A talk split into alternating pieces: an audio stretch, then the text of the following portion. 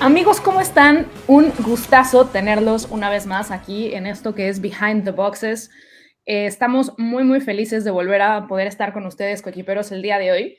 Y les platico que traemos un invitado de primer nivel, porque Behind the Boxes no solamente se refiere a lo que pasa atrás de los boxes en pista, pero también de lo que pasa atrás de los boxes de todo lo que pasa en la Fórmula 1, en todas las categorías de automovilismo, y eso incluye también las redes sociales. Entonces, está con nosotros el día de hoy Jorge Rosas. ¿Cómo estás, Jorgito?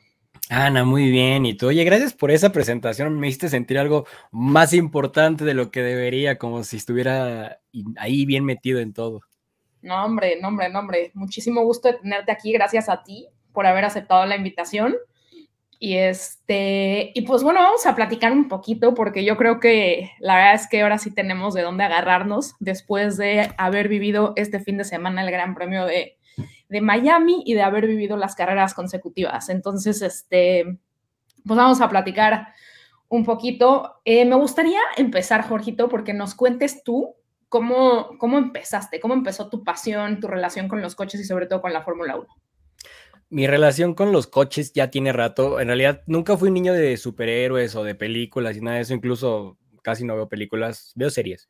Y los deportes siempre estuvieron como en mi vida. Pero en específico, cuando visitaba a mi abuela que vivía por el autódromo, me tocaba escuchar mucho los sonidos y todo. Entonces, de chiquito como que tenía esa curiosidad y pues me llevaban, y en ese momento era la categoría más presente. Bueno, obviamente eran locales, hablamos de turismos, hablamos de otras categorías también, más chiquitas incluso, y NASCAR México. Entonces, NASCAR México fue justamente esta categoría que me enganchó, porque era la categoría también que más le metían o le producían en ese entonces.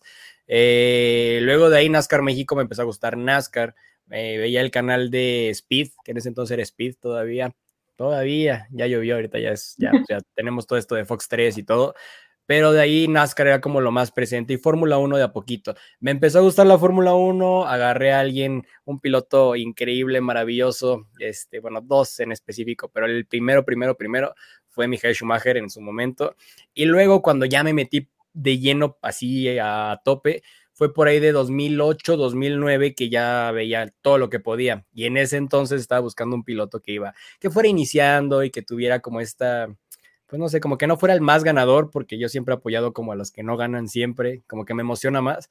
Y en ese entonces había un tal Sebastián Vettel, que iba llegando jovencito por ahí, haciendo de las suyas, que terminó siendo demasiado ganador, y que incluso por algún momento, como no tenía todavía muchos años siguiéndolo, dije, no sé si él es el piloto que quiero apoyar, pero no terminé de como llenar ese pensamiento, y me quedé siendo el fan de Sebastián Vettel, que claramente esa es nuestra conexión, y que incluso tenemos que platicar mucho más de eso. Y de ahí, pues bueno, Fórmula 1 a full, sin perderme ninguna carrera desde ese entonces. Me encanta, siempre había estado como viéndolas, compartiéndolas, platicándolas, como entre amigos y conocidos, pero las redes sociales llegaron hasta la pandemia, justamente que quería hacer yo contenido de algo que me gustara y que pues pudiera decir que, bueno, puedo hablar de esto.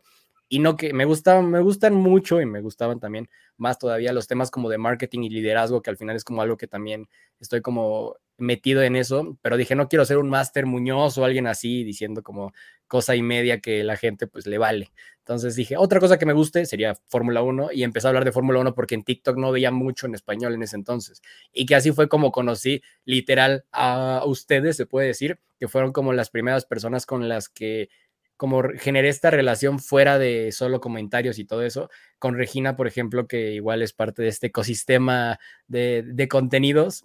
Fue mi primera ciberamiga de contenido, y de ahí, pues, bueno, puras colaboraciones. Me encanta a mí hacer colaboraciones en Fórmula 1, que eso también me ha llevado a conocer a más personas y tener más oportunidades en todos lados. Entonces, en cronología todo, así fue mi camino de Fórmula 1 a creación de contenido. muy bien. La verdad es que si bien lo hacemos, o a lo mejor empieza uno haciéndolo también como por los coequiperos, ¿no? Por los seguidores, para tener esta interacción con la gente.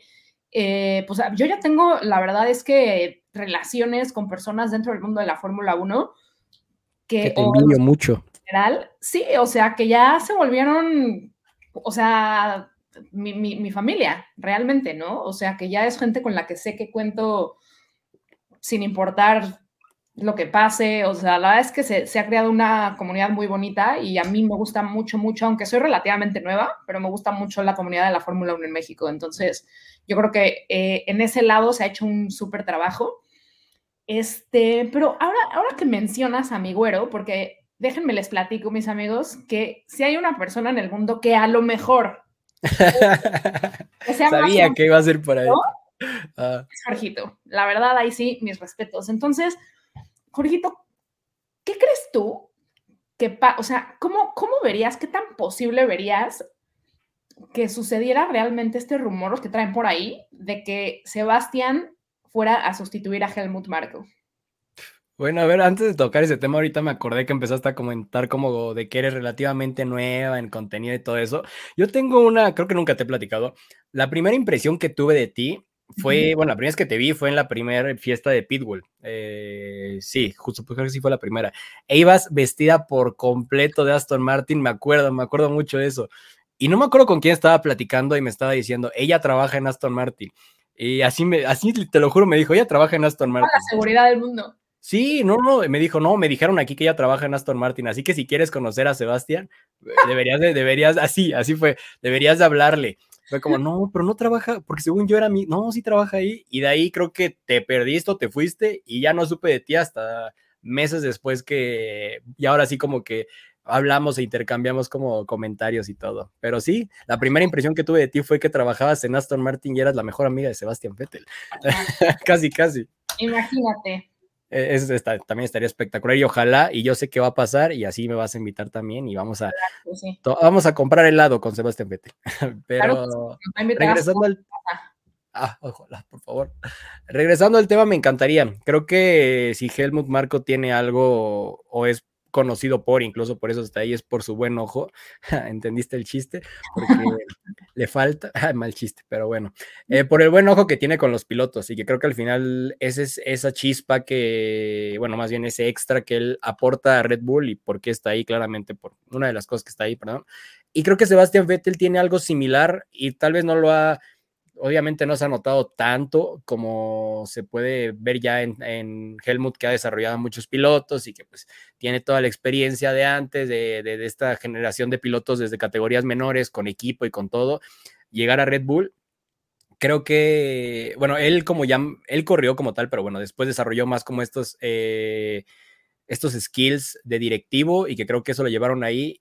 Y el llegar, Sebastián Vettel también aportaría la otra cara de la moneda, un poco más, una carrera mucho más completa que la de Helmut Marko, que también él, regresando al comentario pasado, él tiene esos destellos de ver a los pilotos y encontrar lo bueno de ellos, y lo dice, y no tiene problema en decirlo, y se lo ha escrito a Charles en el casco, diciendo que es un talento generacional que ha encontrado, el más grande y todo esto, y también lanza buenos comentarios de los pilotos, pero muy específicos, que es como, cualquiera no se fija en eso, o sea, no cualquier piloto se fija como en estas cosas del deporte o de los pilotos como muy específicas y que creo que solo un piloto que ame el deporte y que ame pues en este caso el crecimiento del mismo, lo encuentra en las personas y que también en el deporte en sí, digo, suena como muy, este ejemplo como muy X, el que voy a decir, pero ningún piloto como tal, hablando del contenido que sacó Fórmula 1 alguna vez de Grill the Grid, de los pilotos, quiénes son los pilotos de toda la historia campeones, sí. Ningún piloto se lo sabía y Sebastián Vettel se lo sabe de principio a fin porque es alguien estudiado en ese sentido, es alguien que disfruta mucho la Fórmula 1 y que no solo porque la corría en ese momento, sino porque también le gusta y le apasiona saber más y conocer más y por ende también busca lo mejor del deporte. Entonces, para mí, ese rumor o eso que se dice que no creo que sea cierto, al menos no por ahora, pero me suena como me suena muy lógico que pudiera pasar en algún momento. Entonces, me encantaría, sí, creo que puede pasar, sí, pero no ahora. Pero estaría increíble, la verdad, ¿no? Estoy completamente de acuerdo. Digo, a mí también me encantaría ver a Sebastián, pero yo lo que creo es que Si bien Sebastián no dejó el deporte porque ya no le interesara, lo dejó por su familia, ¿no? Entonces, exacto, si dejó de subirse al monoplaza por estar con su familia, la verdad es que no lo veo regresando como asesor, ¿no? O sea, para no subirse al coche, pero estar como asesor, dejando a su familia otra vez. Como dices, dentro de unos años, a lo mejor sí, digo, ¿cuántos años tiene Helmut Marko? No sé, pero tendrá 82. Se ve como de ciento y tantos, casi. No. Sí, parece de ciento y tantos. Pero además, vieras las chavas que trae, ¿eh? Yo no nunca he prestado atención, ¿en serio? Bueno, a ver, yo me acuerdo perfecto, lo vi saliendo de... ahí en una rampita en la parte de atrás de Austin y y traía en la camioneta a una chica atrás que le andaba haciendo un masajito. ¿En serio? Y por ejemplo, esos datos son cosas que no vamos a ver en redes ni en ningún lado. Exacto, entonces, para eso sirve Behind the Boxes. Exactamente, no, pero tienes toda la razón. Pues no sabía eso, pero algo a detener, no sé qué sea, aparte no sé qué sea. Bueno, sí sé que tienes toda la razón. Tiene mucho dinero el muchacho. Pero bueno, sí, definitivamente entonces creo que compartimos punto de vista en eso. Nos gustaría que regresara Sebastián, creemos que es posible, pero definitivamente no lo vemos pasando dentro de los próximos años. Y yo la verdad es que Jorgito también... Me gustaría equivocarme, pero descarto completamente que vaya a volver a estar en un monoplaza compitiendo en la Fórmula 1.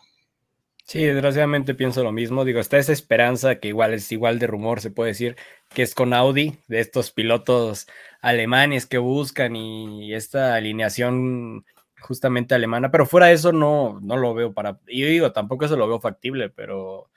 rumores van a estar ahí y uno nunca sabe, como dices, no se fue porque ya no amara el deporte, se fue por la familia y al final de cuentas la misma familia puede ser la que le diga, oye, te ves feliz, pero te veías más feliz cuando corrías. Y sinceramente tiene edad todavía a comparación de Fernando Alonso, por ejemplo, que está ahí, y pues similar a de Hamilton para pues, regresar y hacer una exhibición más para nosotros. Así es. Así es, y bueno, luego la verdad es que hemos visto que las segundas vueltas a veces pueden ser muy exitosas en contra de lo que muchas personas creen. Yo creo que Fernando Alonso nos ha demostrado eso esta temporada y eso me lleva a al siguiente tema que me gustaría tocar. ¿A qué se debe, tú crees? Digo, obviamente sabemos que es una mezcla, ¿no? Pero me gustaría platicar contigo a qué se debe este gran rendimiento y desempeño de Aston Martin. ¿Se debe al equipo? ¿Se debe a Fernando? ¿Se debe al monoplaza? Porque creo que no podemos decir, aunque sea el amor de nuestras vidas, que Sebastián, que solo el coche, o sea, ¿sabes? O sea, me gustaría ver cuál es tu opinión respecto de este desempeño que está teniendo ahorita el AMR23 con Alonso. Sí, justo. Me encantaría decir que es gracias a Sebastián Vettel, pero... creo que si Sebastián Vettel supiera de esto, por más que quisiera estar con la familia, hubiera estado un año más. O sea, él hubiera seguido un rato más aquí e intentado todo. Que digo, también hay que dejar claro que, porque aquí somos un contenido fanático, ciegos por Sebastián Vettel. El mejor resultado de Aston Martin lo sigue teniendo Sebastián Vettel, con el 7º coche de la parrilla. Entonces, pero ya regresando al tema, solo quería dejarlo claro. Regresando al tema, yo sí creo que, yo no creo que Sebastián Vettel haya sido el culpable de este gran coche. Creo que el equipo lo ha hecho bien y más que nada la dirección del equipo. Creo que viniendo desde Racing Point, hablando un poquito desde atrás, esta intención o esta idea de la ingeniería inversa con ver los casos exitosos en parrilla es algo que es tabú en los equipos de, no, ¿cómo crees que vamos a copiar? Nosotros seamos originales 100% y hagamos nuestro diseño. Mercedes siendo, creo que la cara opuesta de la moneda, que es como, si nosotros lo regamos en nuestro diseño y no queremos tener sidepods, nos vamos hasta la muerte sin tenerlos casi porque los vamos a hacer funcionar sí o sí. Yo creo que Aston Martin está un poco más de lado, tampoco es plagio lo que hace porque no lo es, o sea, si no estarían corriendo, pero tener el equipo, la parte directiva, tener esta mentalidad de es posible verlo mejor en los demás equipos y aplicarlo con nosotros de nuestra manera. Claramente no es como que agarren los... Bueno, si estamos hablando de los ductos de freno en ese momento del Racing Point, pues sí. Pero ahorita no es como que hayan agarrado planos o como tal estas partes que en ese momento no se pueden como comprar de los equipos, pero que tal vez en algún momento sí. Pero yo creo que sí ven como la filosofía de los equipos en ciertas partes y ellos agarran lo mejor que pueden. Y creo que tienen, uno, los recursos con Lawrence Stroll y aparte las ganas, y no tienen nada que perder. O sea, ellos al final de cuentas, si son equipos de atrás, no tienen ese peso de historia como lo tiene Ferrari para probar las cosas y tener miedo como de quedar mal. Ellos como, pues quedamos mal, no importa, de todos modos nos esperan atrás como los años pasados. Pero ahorita les salió bien. Yo creo que es parte de la dirección que han tenido desde ya hace unos años y esta ideología como de encontrar lo mejor en los demás equipos y buscar replicarlos de su forma en el coche. Entonces, para mí es completamente de la dirección del equipo.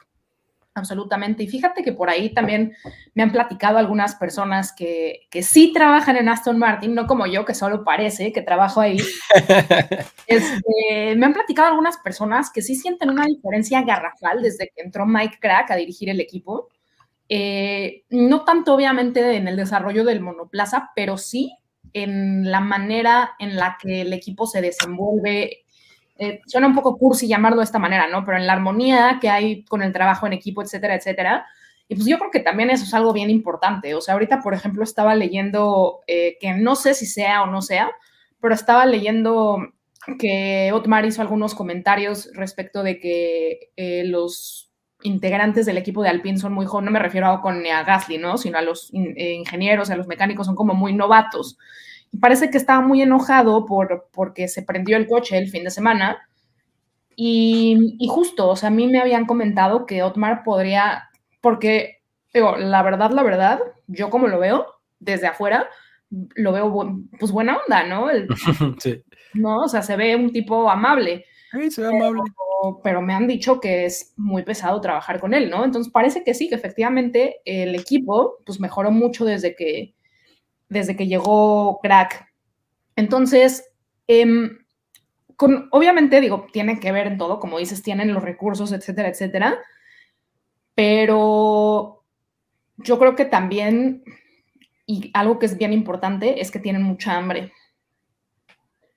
¿no? O sea, y no solamente ellos como equipo, sino también Alonso como piloto, ¿no? Que llegó a sus 41 años de regreso, bueno, 40 cuando... llegó Alpine, o 39, uh-huh. Y está tercero en el campeonato de pilotos, atrás de los Bulls, que la verdad es que los Bulls son monoplazas muy superiores al resto, ¿no? Claro, claro. Y, por ejemplo, digo, va a sonar a lo mejor un poco checolover lo que voy a decir, pero no, y a la vez no, creo que también apoya a la otra... a las otras personas no fans de Checo. Creo que si Sebastián Vettel, sigo con él en la cabeza, que si Fernando Alonso lo suben al coche de Checo, haría, o sea, siendo Checo como en su top, más joven que Alonso y todo esto, haría las cosas igual de bien que Checo, o hasta un poco mejor incluso, pero digo, y eso a la edad que está ahorita, creo que este güey está cabroncísimo. O sea, sinceramente, Fernando Alonso es... El hambre que tiene, como dices, es inigualable y pocos pilotos tienen ese hambre de poder regresar las veces que tenga que regresar a los equipos que tenga que regresar prueba y error y seguir teniendo como este deseo de seguir corriendo. O sea, muchos hubieran decepcionado y tal vez, digo, hablando de este lado y a lo mejor no hablando también de nuestro piloto Sebastián Vettel, pero pues en este caso Sebastián también... Pues el no estar ganando le ayudó a tomar la decisión o que se le hiciera un poquito más fácil esta de la familia, sinceramente. Y Fernando Alonso en su caso, pues no tiene familia tampoco como para esa decisión. Bueno, sí tiene familia claramente, pero no tiene hijos como tal. Como que también le pesa esa decisión como de, pues, o tengo esta pareja fija desde hace mucho tiempo, o tengo estos hijos. Y creo que eso alimenta su hambre como para, no tienes nada que perder en ese sentido, aviéntate y arriésgate. Y Fernando Alonso... tiene esa filosofía y, como dices, el equipo también tiene esa filosofía porque tampoco tiene nada que perder y tiene esta hambre como de queremos todo, no tenemos nada que perder y queremos todo, intentémoslo y le está saliendo bien. Digo, no tan bien, nivel perfecto para ganarle a Red Bull, pero por el poco dinero a comparación de los demás equipos que tienen, digo poco porque está Lawrence Stroll, pero hablando como en este cost cap, creo que lo está haciendo extremadamente bien. Sí, sí, no, lo han hecho muy bien, y la verdad es que algo que llama mucho la atención y que justo lo mencionabas ahorita, yo he escuchado por ahí, y yo no sé, no creo que es muy atrevido decir eso, pero me atrevo a decirlo. Hay gente que dice que si a Alonso lo pusieras en un Red Bull con Max, le podría ganar a Max. Me gustaría ver eso, no lo vamos a ver, pero... Justo. Pero sería súper interesante ver ese duelo. Pero ahora, ¿qué opinas, Jorgito? Cuéntame. Dime. No está tan smooth, pero vimos en la temporada pasada, bueno, la carrera pasada, vimos como pico de Ferrari, en donde todo el mundo empezó, no, Leclerc. Y ahorita en Miami otra vez se nos fue para abajo, ¿no? Entonces, oigan, los pobres tifosis... Hay que hablarle a nuestro amigo Alex porque debe estar muy deprimido. Pero, ¿qué ves tú en Ferrari? O sea, ¿qué crees tú que es lo que les hace falta, lo que les sobra o lo que no están haciendo bien? Mira, y retomando también un poco el tema pasado, a mí hay algo que me tiene bien, o sea, como que está mucho en mi cabeza del por qué Ferrari también no está haciendo las cosas como debería, o tiene tiempo ya errando en algo bien importante que a muchos les suena como, eso no importa, y que tú dijiste como la palabra, suena muy romántico. Yo creo que el hecho de escuchar al equipo, de trabajar en equipo y tener liderazgo que sume al equipo en lugar como de jerárquico, como de yo soy acá y yo tomo la decisión final y todo eso. Algo que hacía Arrivabene en su momento y que me acuerdo mucho de que leí en su momento, que Arrivabene tenía un sistema de desarrollo en el cual todas las áreas, bueno, escuchaba todas las áreas sin importar si eran en pistas, si eran en fábricas, si eran en la parte de marketing, si eran en la parte administrativa, donde sea, y casi todos podían sumar ideas y todas iban directo a Arrivabene o a estas personas que toman decisiones y eran escuchadas, cosa que pensando ya en Binotto y gente que vino después, no existía y era un poco más jerárquico. Y en su momento, lo que hizo Binotto de lo primero fue como lo que estaba haciendo Arrivabene, no lo vamos a tener. Y no es que Arrivabene tuviera los mejores resultados, pero al menos eran más felices y se notaban y se decía que eran más felices y que yo creo que por allí iba. Si seguían como con esta intención como de sumar de todo el equipo y que no se viera como de yo soy el jefe y yo hago, se tomaba esta decisión porque esto y todo, yo creo que les hubiera ido mucho mejor. Y viniendo de Binotto, que es alguien que ha estado mucho tiempo en el equipo y sabe mucho,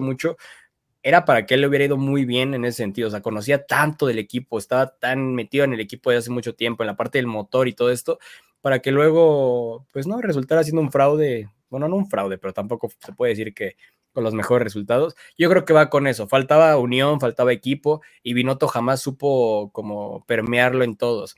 Yo creo que de ahí es el problema más grande de Ferrari, que no ha tenido un equipo unido desde hace mucho tiempo y el equipo es el que ha terminado perjudicando a los pilotos, incluso hasta con más, hablando de las paradas que tuvo en ese campeonato perdido, como la de Singapur, como más que tuvo.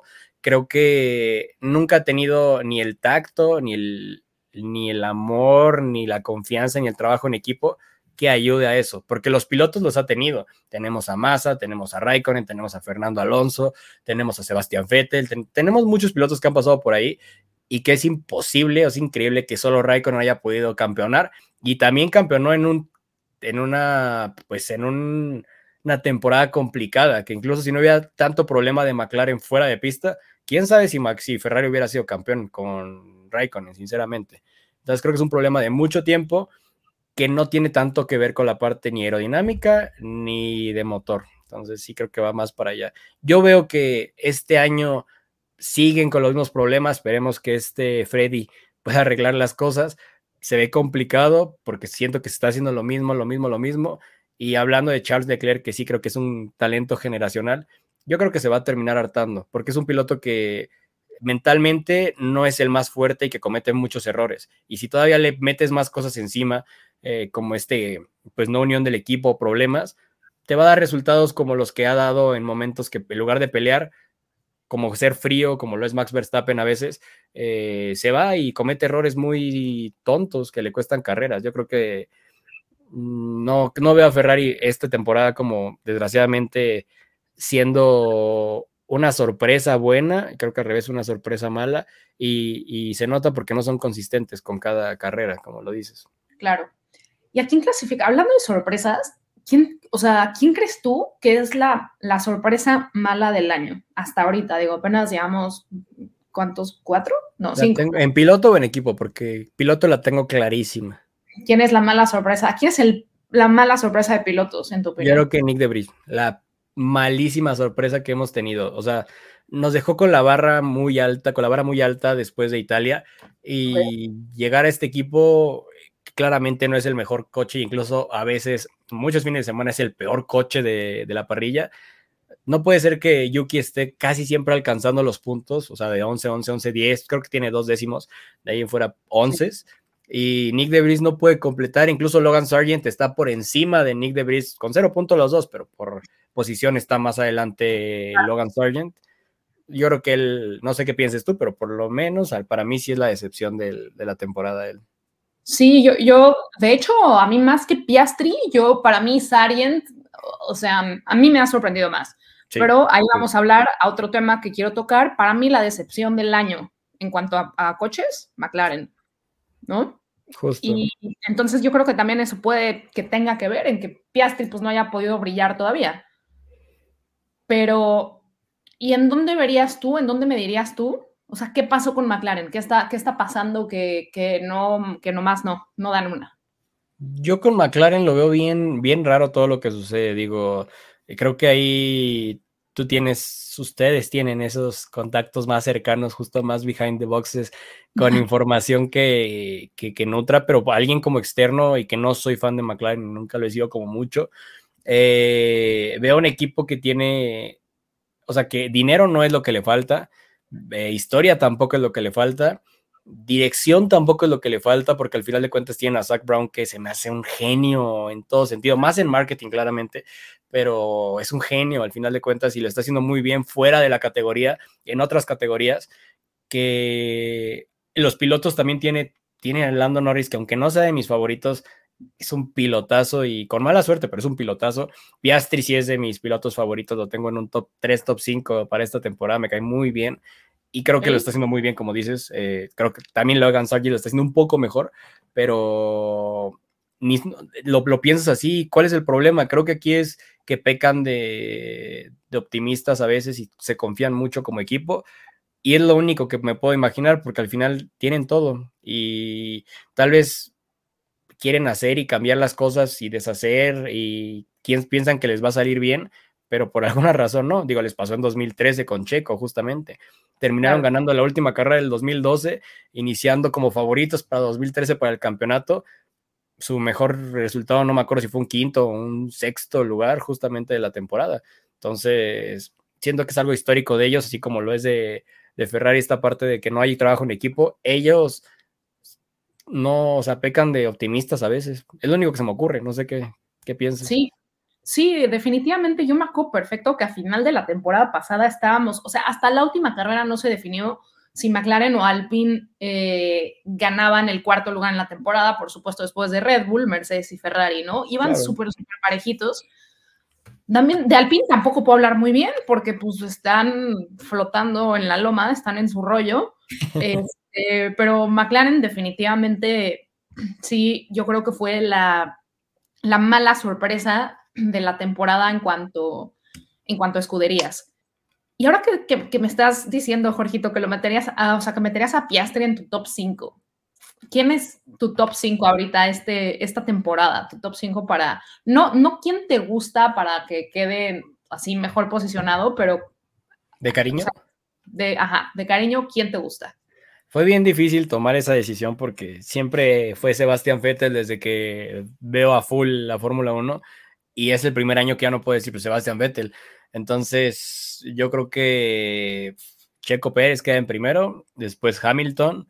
Yo soy muy fan de Ferrari, pero por alguna razón Charles Leclerc no termina siendo de mi top 3 y Carlos Sainz me cae muy bien, así que pongo Carlos Sainz tercero. Luego pondría a Piastri por ahí y yo creo que cierro con, pues, entre Charles y Nico Hülkenberg. También me cae muy bien Nico Hülkenberg. Entonces, okay, por ahí metería mi top 5. Mi top 3 es seguro. Sí, sí, lo fuiste bastante conciso cuando lo dijiste. Entonces, sí, la verdad es que sí. ¿Y tú crees que ahora hablando, digo, porque yo creo que está muy claro quiénes van a ser el 1-2 de la temporada, pero ¿tú crees que Alonso pueda conservar el tercer lugar? ¿O crees que por ahí haya un Ferrari colado a lo mejor en cuarto? O sea, en tercero. Yo creo que tú lo dijiste perfecto. Él es la sorpresa siempre y pensar en un regreso tan victorioso, tan exitoso como el que tiene él, solo él podría. O sea, no es como que cualquiera lo pueda hacer. Entonces, es un talento fuera de otro mundo. Y mira que justamente yo no soy tan fan de Alonso porque mis dos pilotos favoritos en la historia, pensando en Schumacher y pensando en Sebastián Vettel, ha sido Alonso su rival acérrimo último para uno y casi toda su carrera para otro.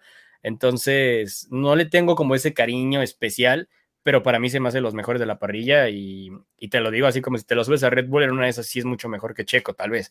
Entonces, digo tal vez porque lo dijimos, no sabremos, es una suposición, vaya. Entonces, sí. Ok, pero ¿qué tal cuando llegó en la última carrera de la temporada pasada y le dijo a Vettel, yo te voy a... mí me encantó, pero a la vez sentí como ese, ¿eres real? O sea, ¿no estás haciendo de verdad? Pero sí, también me encantó. Su casco estaba bien bonito. O sea, su casco era el de Sebastián Vettel con sus patrocinadores. Y a mí eso se me hizo... O sea, que te hagan ese homenaje en vida, no cualquiera. Sí, no. No es tu mayor rival. No, la verdad es que yo... digo, así como... Bueno, yo no es que haya empezado a ver la F1 por empezarla a ver, ¿no? Yo empecé a ver la F1 por Alonso. No porque fuera yo... fan de él, ni que lo conocía, pero en mi casa como que siempre les han gustado los coches, no sé qué, a mi tío le gustaba la F1 y pues mi familia, una parte de mi familia viene de Asturias, entonces yo lo vi y dije, pues el asturiano, ¿no? Y de ahí me hizo clic y hasta a Vettel no me lo topé real, imagínate, a Vettel no me lo topé hasta el 2013, que ya estaba él en su último campeonato, que me acuerdo que fui a Austin a ver la carrera. Y yo pues iba de Alonso, y en eso lo veo y vi cómo corrí, y ese chamaco. Y terminó siendo el amor de mi vida. Probablemente en 2012 nos hubiéramos caído demasiado mal, entonces. Imagínate, pero, pues, Alonso con Seb. Sí, justamente, ya 2013 para acá, mejores amigos. Entonces, exactamente, BFFs.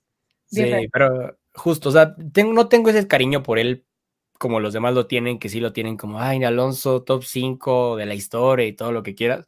Yo no lo veo así, pero igual creo que es un gran piloto. Sí, lo veo de los mejores de la historia, pero un top 10 general. Ok, ya iba yo, bueno, entonces, ¿quién es tu top 5? Pero a eso vamos a pasar en un ratito. Y cuéntame ahorita que, digo, tenemos opiniones bien divididas entre a todos los que nos gusta la Fórmula 1. ¿Cuál es tu opinión del Gran Premio de Miami? Porque he escuchado de verdad de todo. O sea, no solo... Y con esto no me refiero realmente nada más a la carrera. Tuvimos una quali extraordinaria. La carrera a mí no me pareció tan buena, pero todo este rollo de que pues estamos viendo más a... pues... celebridades que son ajenas al mundo del motor, ¿no? Todos los días, desde el jueves o miércoles hasta el domingo, es Brad Pitt, Tom Cruise, los Jonas Brothers, Elon Musk, Jeff Bezos, o sea, ¿qué opinas de este Gran Premio de Miami? Porque hay mucha gente que le encanta en el sentido de el espectáculo y está padrísimo, y hay gente que de verdad nomás no lo soporta. Entonces, tú, o sea, ¿cuál es tu posición? En cuanto al espectáculo o todas estas cosas que para Fórmula 1 son diferentes, como la presentación de los pilotos o estos comentarios que hace George Russell de ¿en qué otro deporte ponen a un piloto o alguien como con todo su traje media hora ahí al sol y todo eso? Es como, bro, ve NASCAR. O sea, al final de cuentas NASCAR está en una hora en lo que dicen lo de que enciendan los motores y todo, y les hacen una oración antes de la carrera y todo. O sea, creo que yo siendo fan de NASCAR, porque yo, digo, amo NASCAR, disfruto mucho NASCAR Estados Unidos, y México la veo de vez en cuando ya, no como antes, pero me encanta NASCAR Estados Unidos.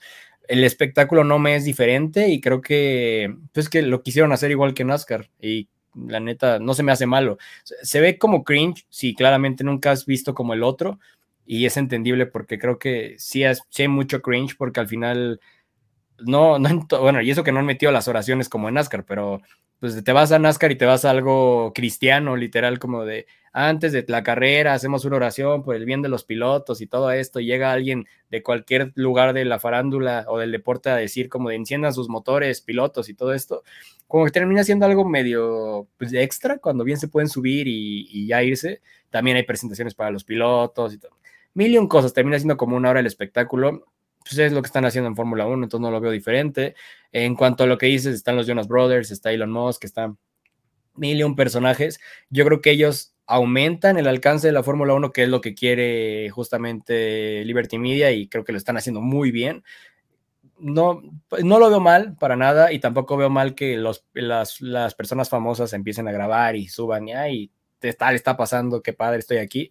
Creo que todo eso está bien. Lo que sí veo mal es que no escojan bien los lugares para correr, o que sean bien diseñados a lo mejor, o que no exista si lo están haciendo por el alcance, que está muy bien, pues también equilibren con una buena carrera, hagan algo, en este caso tenga que ver con la pista, tenga que ver con el formato, algo pueden hacer yo creo, y que se vea la intención de hacerlo, porque si al menos lo intentan y no funciona, pues bueno, lo intentaron, pero creo que ellos se van con la tradicional a las carreras en Estados Unidos, no quieren probar las cosas ahí de otros formatos o otra pista, y creo que eso está mal. Creo que tal vez le están metiendo mucho más foco al alcance que al valor de la marca que como tal al deporte. Entonces, si lo pudieran equilibrar un poquito estaría perfecto, pero hasta eso no lo veo tan mal, incluso creo que es lo mejor que podría estar haciendo, que está haciendo la Fórmula 1 para crecer el deporte. Ok, sí, digo, bien, yo la verdad es que sí tengo mis sentimientos encontrados. No veo mal, efectivamente, que vaya toda la gente, como dicen los famosos, como para crecer el deporte y todo, pero la verdad es que a mí sí llega un punto en el que me desespera de alguna manera que todos los medios que sigo, porque sigo la Fórmula 1, en los que me quiero enterar de las qualis, de qué onda con los pilotos, ¿verdad? Lo único que veo son pues, actores o deportistas o así, ¿no? Sí. Y luego también el escándalo que se hizo de que Martin Brundle dejó a Jackie Stewart hablando solito y se fue con Federer. Y justo, a ver, cuéntame eso. Justo lo pregunté hoy en mi Instagram, ¿no? Que la gente qué opinaba. Y yo lo platiqué con una amiga que estuvo de reportera en el Gran Premio de Miami. Y le dije, oye, ¿tú qué opinas de esto? Porque pues, las opiniones están divididas, no sé qué. Y me dijo, pues es que Martin Brundle está haciendo su chamba. O sea, al final, Jackie Stewart está todas las carreras y es alguien que siempre puedes agarrar y preguntarle lo que quieras. Federer no. Entonces, pues creo que tiene un poco de razón. Digo, no me vuelve loca la idea de que dejen a Jackie Stewart hablando solo, pero ¿tú eso cómo lo viste, ese particular? Yo tal vez le metí mucho foco al otro lado en... Yo siento que Martin Brundle y Jackie Stewart son como muy amigos y que siempre están ahí como platicando y se entrevistan y todo esto. Y ahí fue más como... Ese clip salió como muy sin contexto, pero igual no lo vi yo en su momento en vivo, pero yo quiero creer que ya fue una plática que tenían antes como de Martin, así hasta incluso fuera, también yo me estoy debrayando, fuera de cámara diciendo como de, pues es que yo quiero entrevistar a este y al otro y al otro. Ya en cámara que obviamente, a alguna otra ocasión pasó este encuentro que justo empezó a hablar con Sir Jackie Stewart y luego Jackie Stewart con su poder, como literal, yo sí puedo cruzar esta, ¿cómo se llama? Esta cuerda que está aquí y llegar allá. Pues yo voy y le digo que venga para traértelo y que tú lo entrevistes. Y ya luego que haya llegado y que lo tocara, que fue donde ahí sí ya se metieron como los de seguridad y todo esto, pues se me hizo muy chistoso que Sir Jackie de buena onda le haya conseguido la entrevista a Martin Brundle. Ya luego que trajera a Federer y que Martin Brundle lo entrevistara y ahí cortaran como todo este clip. Creo que ahí fue él como que a lo mejor salió mal, pero yo no siento que haya sido mala onda de Martin Brundle. Yo siento que fue algo como de más... un favor de Sir Jackie Stewart y que lo hizo muy buena onda el conseguirle la entrevista a Federer para eso, por lo mismo que tú dices, porque no siempre vas a entrevistar a Federer y siempre puedes entrevistar a Jackie Stewart, que yo creo que, insisto, hay una amistad más grande entre ellos dos. Claro.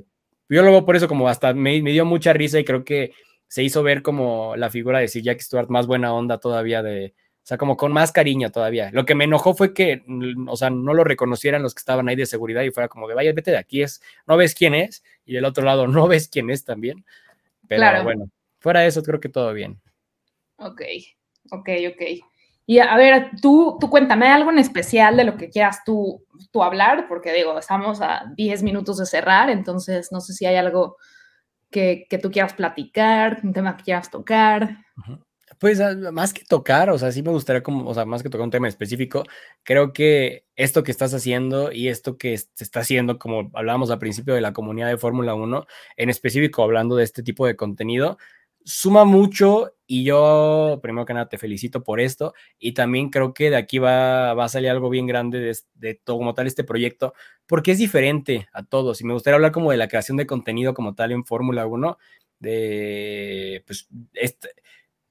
deporte está creciendo y creo que también la demanda por contenido está creciendo demasiado, entonces ya no solo quiero ver el show de la Fórmula 1 que me ponías en Fox Sports después de la carrera o de vez en cuando cierto contenido ahí como de resumen de la Fórmula 1, ya quiero consumir contenido también en mis redes sociales y por eso salimos nosotros, se puede decir, ¿no? Como de gente que no es como... No, bueno, en lo personal, no soy periodista, creo que... O sea, no somos como periodistas de nacimiento, para de pronto decir, bueno, yo en específico yo no, para decir como de no, pues yo tengo toda la expertise de esta carrera de comunicación y todo esto de periodismo para hablarte de Fórmula 1, sino que es más como de un punto de vista de fanático en este caso, que le gusta comunicar las cosas y que al final pues suma también a mi conocimiento el que yo hable de Fórmula 1, porque hay muchas cosas que a lo mejor desconocía y una vez tratando de hablar de cierto tema, pues aprendí más y ya tengo este otro dato y así. Y yo creo que hablando en específico, por ejemplo, de este podcast, de este contenido, es completamente diferente a cualquier otro podcast de análisis que puedes encontrar en cierta plataforma, porque al final cualquiera, bueno, no cualquiera, pero al menos cualquiera se puede sentar e intentar analizar o decir como qué es lo que vio en la carrera. Pero ya hablar de un tema como más...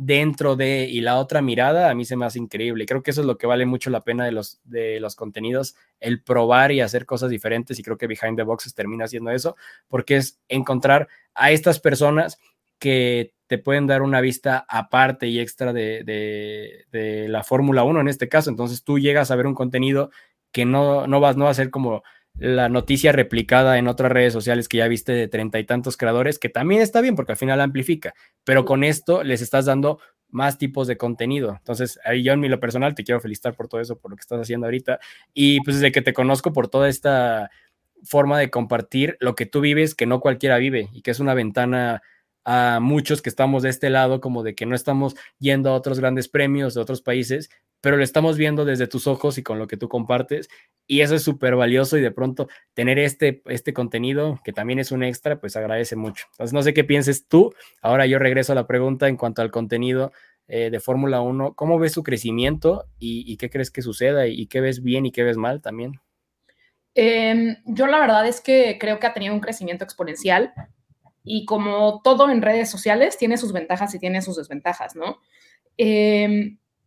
Afortunadamente muchos tenemos ya ese alcance a esta información, pero desafortunadamente mucha de la información que recibimos es completamente, o sea, no es que sea, hay cosas que no son subjetivas, ¿sí me explico? O sea, tú y yo podemos discutir si es mejor Alonso o es mejor Max o es mejor Checo, y eso es subjetivo. Y la gente puede consumir lo que quieran y puede, o sea, apoyar que yo diga que es Alonso, que tú digas que es Checo, que, o sea, eso es completamente subjetivo y está increíble, pero la verdad lo que...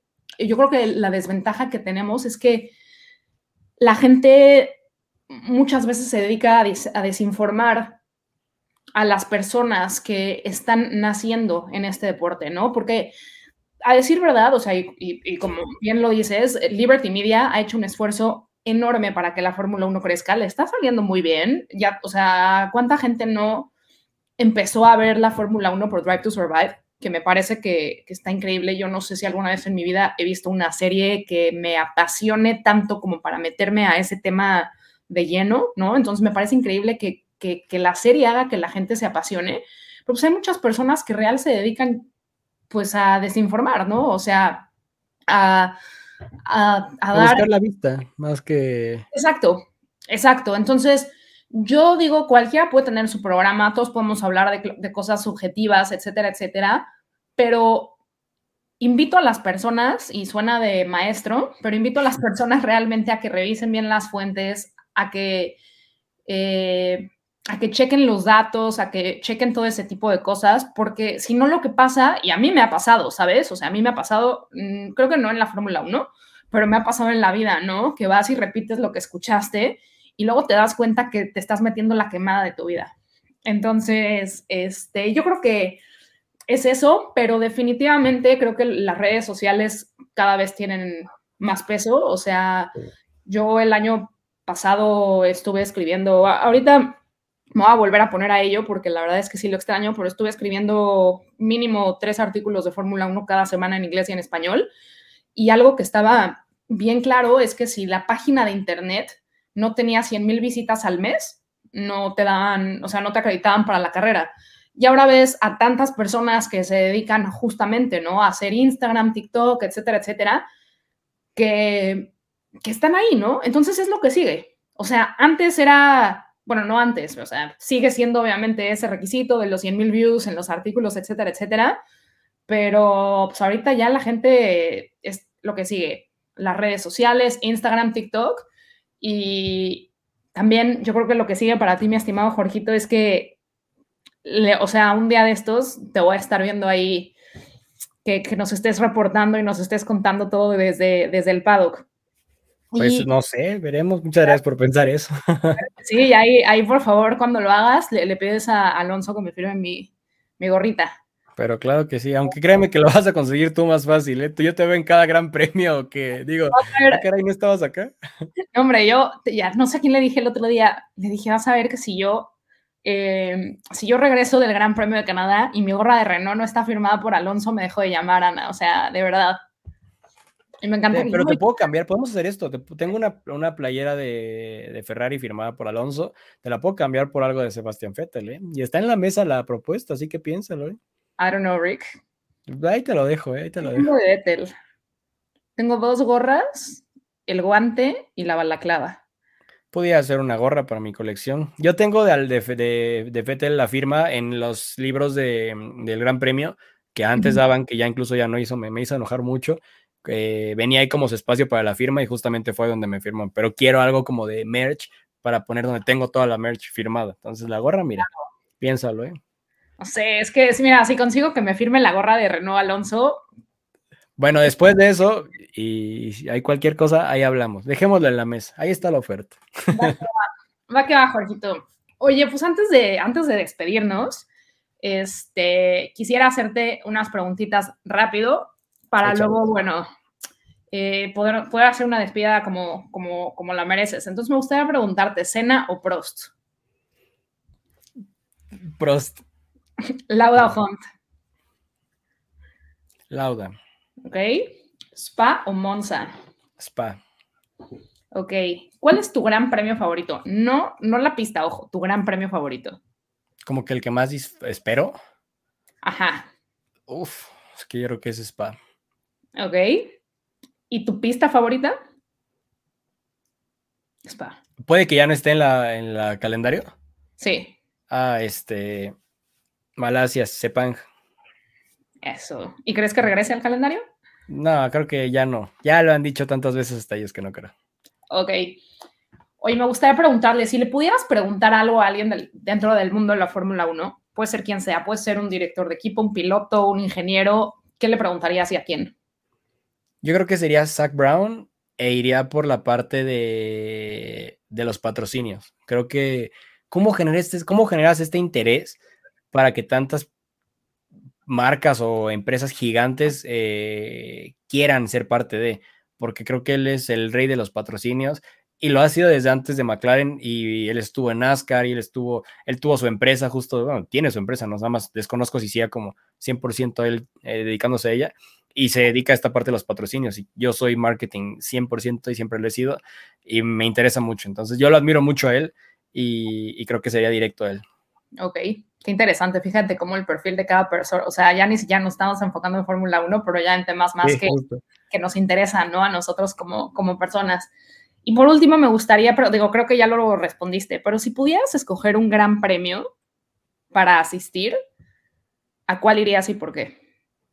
Pues estos tatuajes que tengo es justamente mi bucket list de 3 a 5 años y son justamente Malasia, pero digamos que ya no es Gran Premio, pero está aquí Spa Francorchamps, justamente la pista, está Monza y está Singapur. Entonces yo creo que alguna de esas tres. Voy primero a Spa, yo creo.